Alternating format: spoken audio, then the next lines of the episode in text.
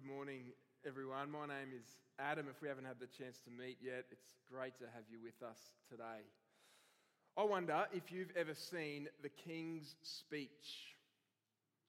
Mm, a lot of nodding heads. It was one of the most successful films that was released in the year 2010. It won four Oscars and grossed over $400 million tells the story of the so called reluctant king, King George VI.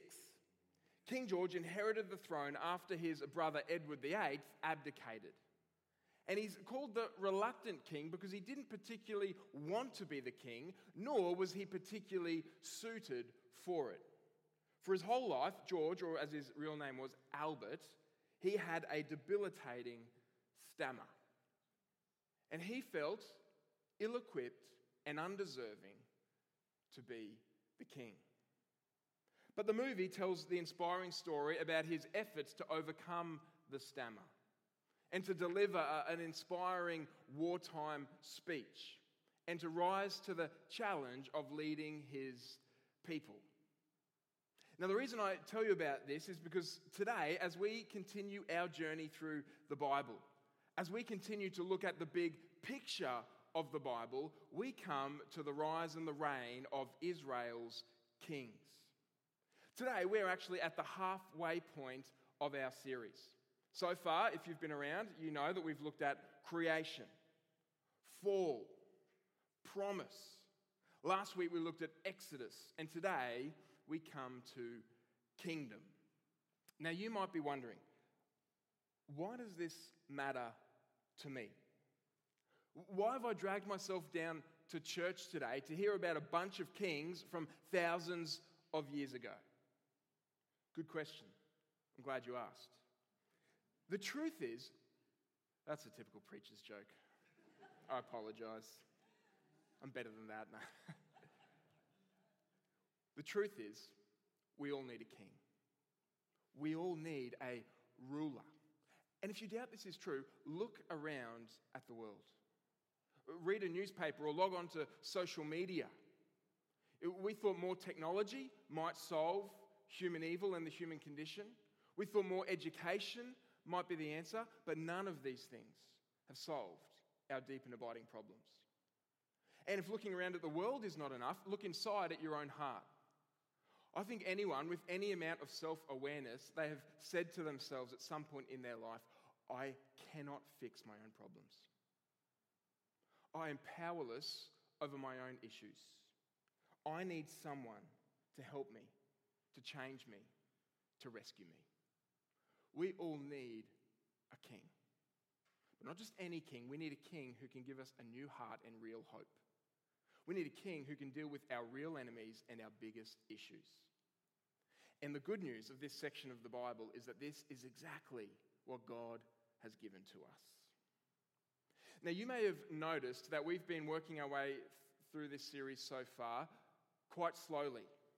As I mentioned, we're at the halfway point of the series, and yet we're only two books into the Bible. We've only covered two of the 66 books in the Bible. Well, beginning today, we're going to move a whole lot more quickly. So put your seatbelt on and sit tight. Now, what we've seen so far is that the story of the Bible is really the story of three main ingredients God's people living in God's place under God's rule and blessing. This was the pattern that was established in the creation account in Genesis 1 and 2. God's people, Adam and Eve, living in God's place, the Garden of Eden, under God's rule and blessing. This is what was lost in the fall in Genesis 3. God's people, Adam and Eve, are exiled from the Garden of Eden no longer living under God's rule and blessing, but instead are now under the curse of sin and judgment. And this is why the beginning of God's plan to set things right, it is built upon these three main ingredients. The promises that God makes to Abraham in Genesis 12 center on these three ingredients. God promises to make Abraham into a great nation, people. God promises to give Abraham and his descendants a secure land, place. And God promises to not only bless Abraham, but to bless the whole world through him. People, place, and blessing. And we saw this storyline continue last week with the Exodus. We saw that God began to fulfill some of these promises. So Abraham's descendants became a great nation. They multiplied greatly while they were enslaved in the land of Egypt. And then, after God rescued them from Egypt, He brought them to Mount Sinai in the wilderness and He gave them His law. He brought them under His rule and taught them how to live under His blessing. He taught them how they were to live for Him in the world. And this is where we left the story last week. But as the story continues, we see God begin to fulfill the other promise, the promise of land. This is what the next few books of the Bible are all about Numbers, Deuteronomy, and especially Joshua.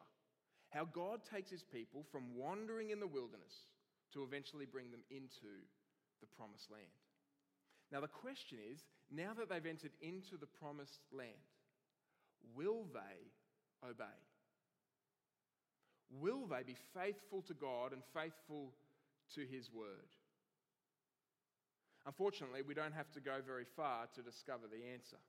The very next book of the Bible, the book of Judges, gives us the answer in graphic detail.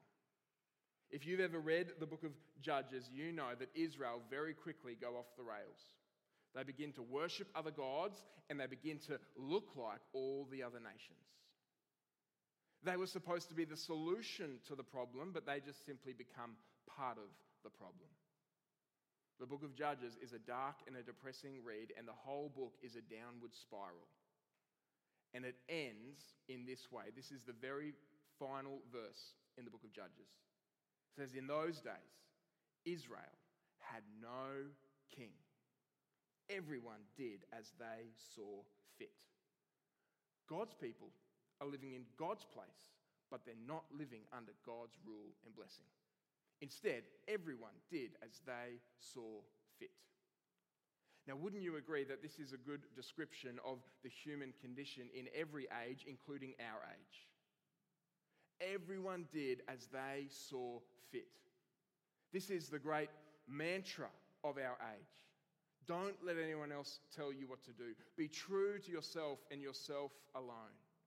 It's the air that we breathe. And this is why the message of the Bible is so countercultural. Because the Bible comes along and it says, no, no, no. We need a king. We need a ruler. We can't fix our own mess. We can't solve our own problems. We need someone to lead us, guide us, help us, and rescue us. Now, you're not going to hear this message on, from the influencers on social media. You're not going to hear this message in the best selling books. It's a deeply humbling message.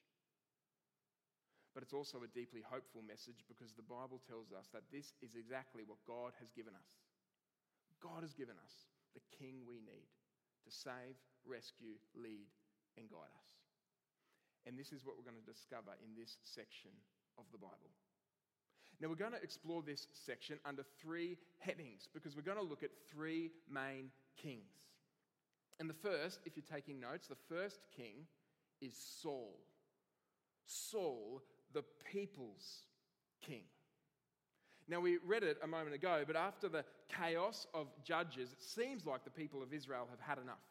And they come to Samuel, the last judge of Israel, and they say to him, We want a king. Look at their request in chapter 8, verse 5.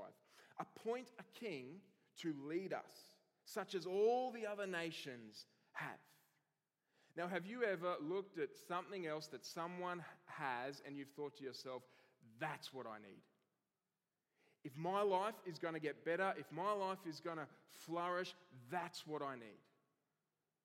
We've all done it. And this is what Israel are doing. They're looking at the nations around them and they're saying, that's what we need. We need a king. Now, the question is, what does God make of this request? Well, you might have picked it up in the reading. God sees this request as nothing less than a rejection of himself. It's not because they wanted a king. I mean, God Himself had promised to send them a king, but it's the type of king that they wanted. They wanted a king like all the other nations. They wanted to be like everyone else when God had specifically called them to be unlike everyone else. God had called them not to be like the nations, but God had called them to be a light to the nations. This is a, a shocking request. And so, what is God going to do? How is God going to respond? Well, perhaps shockingly to us, God grants their request. God gives them what they ask for. And you might wonder well, if this request is so bad, if it's so shocking, if it's so sinful, why would God give them what they ask for? Why wouldn't He just kind of strike them down? Well, the answer is that God will sometimes give us what we ask for to show us that it's not what we really need. God will sometimes give us what we ask for to show us that it's not what we really need. Have you ever had this happen? There was something that you wanted so badly. You obsessed over it, worked for it, prayed about it, and then God gave it to you, and it did not turn out the way you thought it would be. It actually was more of a curse than a blessing. Might be a job, or a promotion, or a car, or a house, or a relationship. These things can so quickly turn out not the way we want and hoped or dreamed. The job might take us away from our family or from our church. The car might become an idol that no one else can touch and that you obsess over. The house might leak or get mouldy if you live in Queensland through La Nina. The relationship might break down or become manipulative or whatever it might be. Sometimes God gives us what we ask for to show us that it's not what we really need because what we really need is Him. And this king, like all the other nations, it's not what Israel really need. This king will not lead them into blessing. This king will actually take from them. This is what God says. You might have picked it up in the reading. Six times in just a few verses, God warns the Israelites and he says, This king is going to take from you. He will take your sons, he will take your daughters, he will take your fields, he will take your flocks, he will take your grain, he will take, take, take. But I'm sure you can relate, the Israelites had it in their mind that no, this is what we need, and so they don't listen to God, and so God gives them what they want. And Saul is anointed as the first king of Israel. And apparently, Saul looked like a king.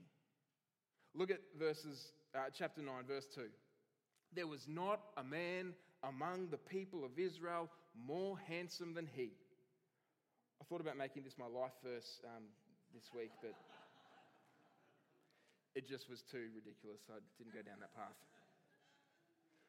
From his shoulders upward, he was taller than any of the people.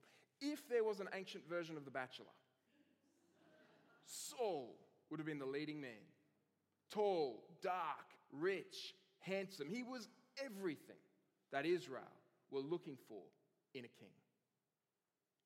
And yet, he was also everything that God warned them about. Saul, the people's choice, turned out to be a disaster. He was deceitful, he was disobedient to God and, and quite literally a madman. He doesn't lead God's people towards God, he leads them away from God. And this is God's verdict on Saul in chapter 15, verse 23. Because you have rejected the word of the Lord, he has rejected you as king. Saul, the people's choice, is a disaster. Now, the reign of Saul doesn't actually end right there and then. He would continue to be the king for a number of years. But the search for the next king had begun. And it began in an unlikely place with a very unlikely candidate. And it leads us to the second king that we're going to look at today, and that is David, God's chosen king. You see, God then sends Samuel to Bethlehem. Yes, the same Bethlehem that Jesus would be born in thousands of years later. And Samuel is to find a man named Jesse because one of Jesse's eight boys would be the next king. That's kind of a funny scene. The seven oldest boys are then paraded before Samuel, almost as if Samuel's sitting there and there's a catwalk and they kind of walk down and spin at the end and go back. And apparently, these boys looked like kings. They were handsome and strong. But here's what God says to Samuel, a very famous passage of scripture. He says, The Lord does not look at the things people look at. People look at the outward appearance, but the Lord looks at the heart. And so Samuel asks Jesse, Well, is this it? Are there any more? And Jesse says, Well, there's the youngest one, but I didn't really think you'd want to meet him. He's out in the field doing his chores. David was so forgotten, so unimpressive, he wasn't even invited to the party. And so Samuel says, Go get him. And David is brought before him, walks down the catwalk.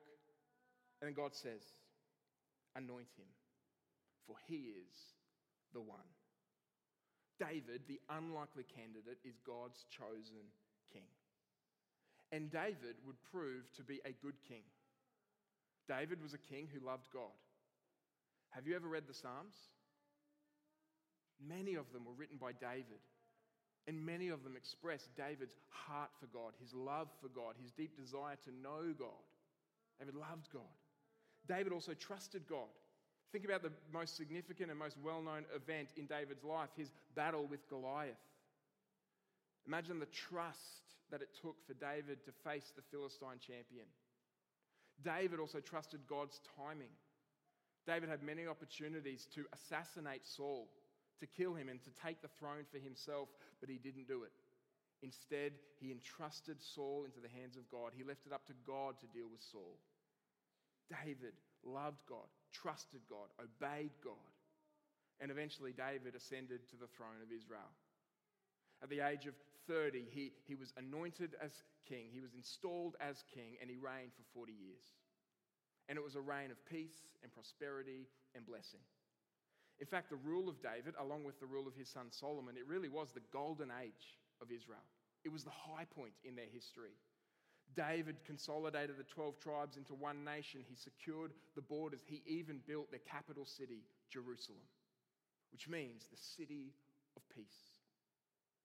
It was a time of peace, prosperity, and blessing. And I can imagine the Israelites at that time beginning to think, is he the one? Is he the serpent crusher that was promised back in Genesis 3? Is he the one that, that God promised to Abraham in Genesis 12? Is he the promised Messiah? It was starting to look like it. That is, until you turn the page. And just a few chapters later, it becomes very clear that David was not the promised Messiah, he was not the promised serpent crusher, but David was susceptible to the serpent's influence just like everyone else. Without going to the details, David is on his, the rooftop of his palace at night, and from that vantage point, he sees a lady bathing. And rather than look away and walk away, he sends someone to find out about her. And even when he finds out it is Bathsheba, the wife of Uriah, one of his close friends and loyal soldiers, he takes Bathsheba for himself. She falls pregnant, and to cover up what he's done, David organizes for Uriah to be killed on the battlefield, and he takes Bathsheba to be his wife. It's a sad and a sorry scene from the life of King David. And it shows us he's not the promised Messiah, he's not the promised serpent crusher. And yet, it's not the end of David's story either because God, in His grace, loves David too much to leave him in his sin. God lovingly confronts David about his sin through the prophet Nathan. And it raises the question how is David going to respond? What's he going to say to Nathan? He could deny it. He's the king after all. He could rationalize it. I'm the king. You don't understand the pressure that I'm under. He could shift the blame. But David doesn't do any of those things. He admits his guilt and he confesses his sin. And friends, this is what sets David apart from Saul. It's not that he was perfect, it's that he was willing to admit his guilt and turn to God for cleansing. And this is what it means to be a Christian.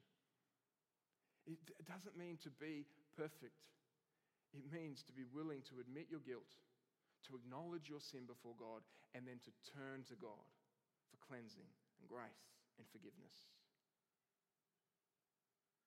Reminds me of what C.S. Lewis wrote in a letter once that he, that he wrote.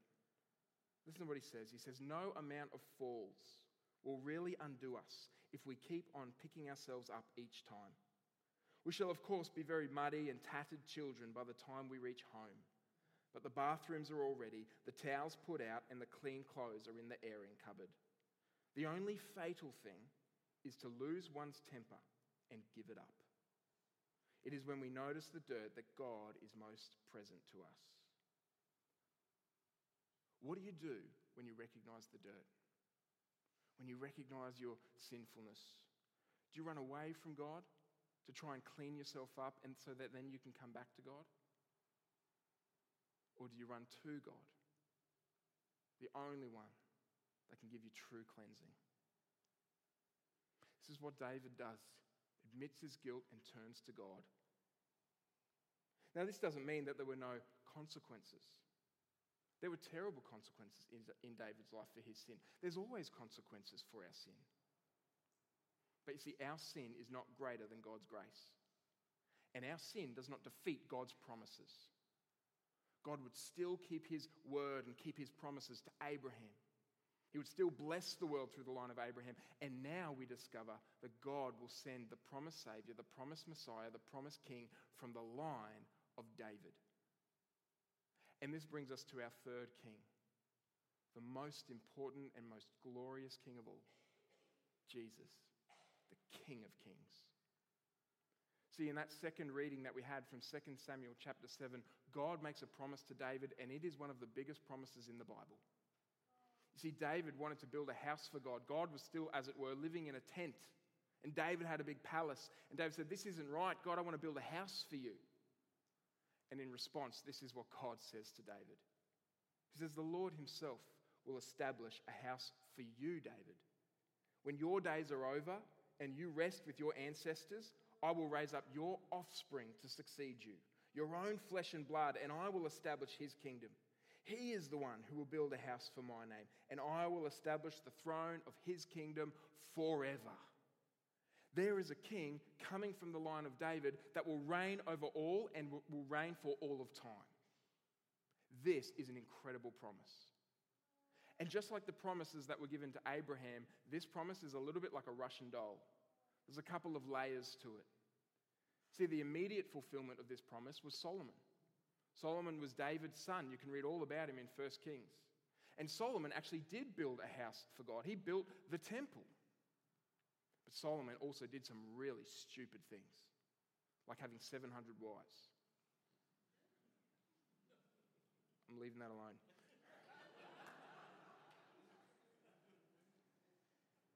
Worshipping idols. And this is why there's that reference there. I don't know if you picked it up in 2 Samuel 7 to doing wrong and to punishment. Solomon was the immediate fulfillment. But you see, this promise, it goes beyond Solomon. The ultimate fulfillment of this promise goes beyond Solomon because Solomon is still dead. You see, this he is not the forever king that was promised by God. And we get to the end of the Old Testament and we're still waiting for this promised forever king to arrive. And this is why, when the angel says to Mary in Luke chapter 1, we really should sit up and take notice. He says, You will conceive to Mary and give birth to a son, and you are to call him Jesus. Listen to this the Lord God will give him the throne of his father David. And he will reign over Jacob's descendants forever. His kingdom will never end. Jesus is God's promised king, the one who would reign over all and for all of time. But just like King George VI, Jesus was an unlikely king. He had no palace, he had no servants to wait on him, he had no majesty to attract us to him, and he even died a criminal's death. In fact, it was at the cross as Jesus was hanging there that it looked like God's plan had failed. It looked like God's promise was broken. It looked like Jesus could not be God's promised Messiah. But then three days later, when Jesus stepped out of the tomb, God's word was fulfilled, God's promise was kept, and Jesus was declared to be God's forever King, the King that you and I so desperately need. The King that can defeat our greatest enemies and give us what we long for. Jesus, like David, is the King who fights our battles for us. He steps onto the battlefield, He comes from heaven to earth. And he stares the greatest enemies we have sin, Satan, and death in the face, and he defeats them on our behalf. Through his death, he pays for our sin once for all. He disarms Satan, and through his resurrection, he gives a death blow to death itself.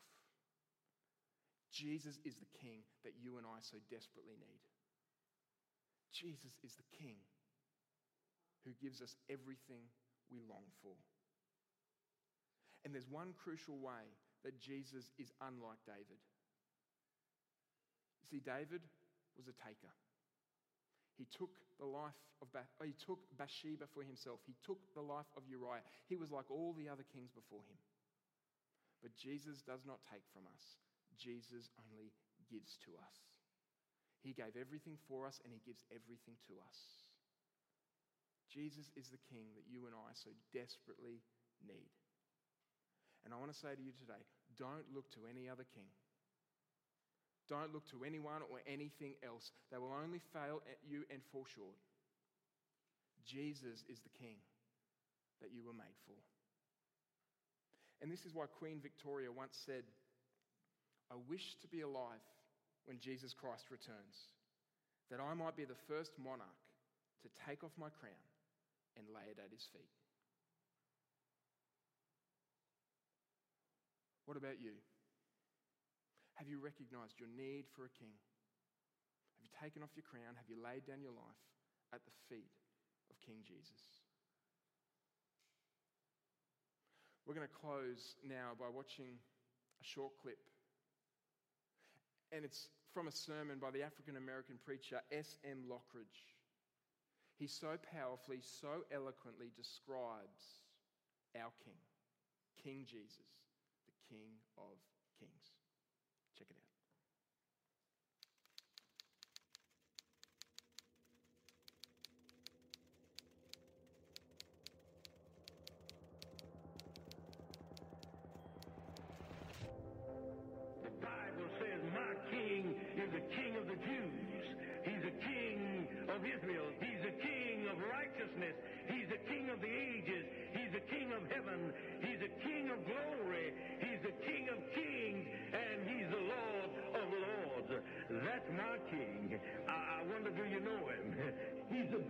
phenomenon that has ever crossed the horizon of this world. He's a sinner's savior. He's unparalleled. He's unprecedented. He is the loftiest idea in literature. He is the highest personality in philosophy. He's the fundamental doctrine of true theology. He supplies strength for the weak. He's available for the tempted and tried. He sympathizes and he saves. He strengthens and sustains. He guards and he guides. He heals the sick. He cleanses the lepers. He forgives sinners. He discharges debtors. He delivers the captives. He defends the feeble. He blesses the young. He serves the unfortunate. He regards the aged. He rewards the diligent. And he beautifies the meek. That's my king. He's indescribable. His life is matchless. His goodness is limitless. His mercy is everlasting. His love never changes. His word is enough. His grace is sufficient. You can't get him out of your mind. You can't get him off of your hands. You can't outlive him, and you can't live without him. Hey! Well, the Pharisees couldn't stand him, but they found out they couldn't stop him. Pilate couldn't find any fault in him. Herod couldn't kill him. Death couldn't handle him. And the grave couldn't hold him. That's my king. That's my king.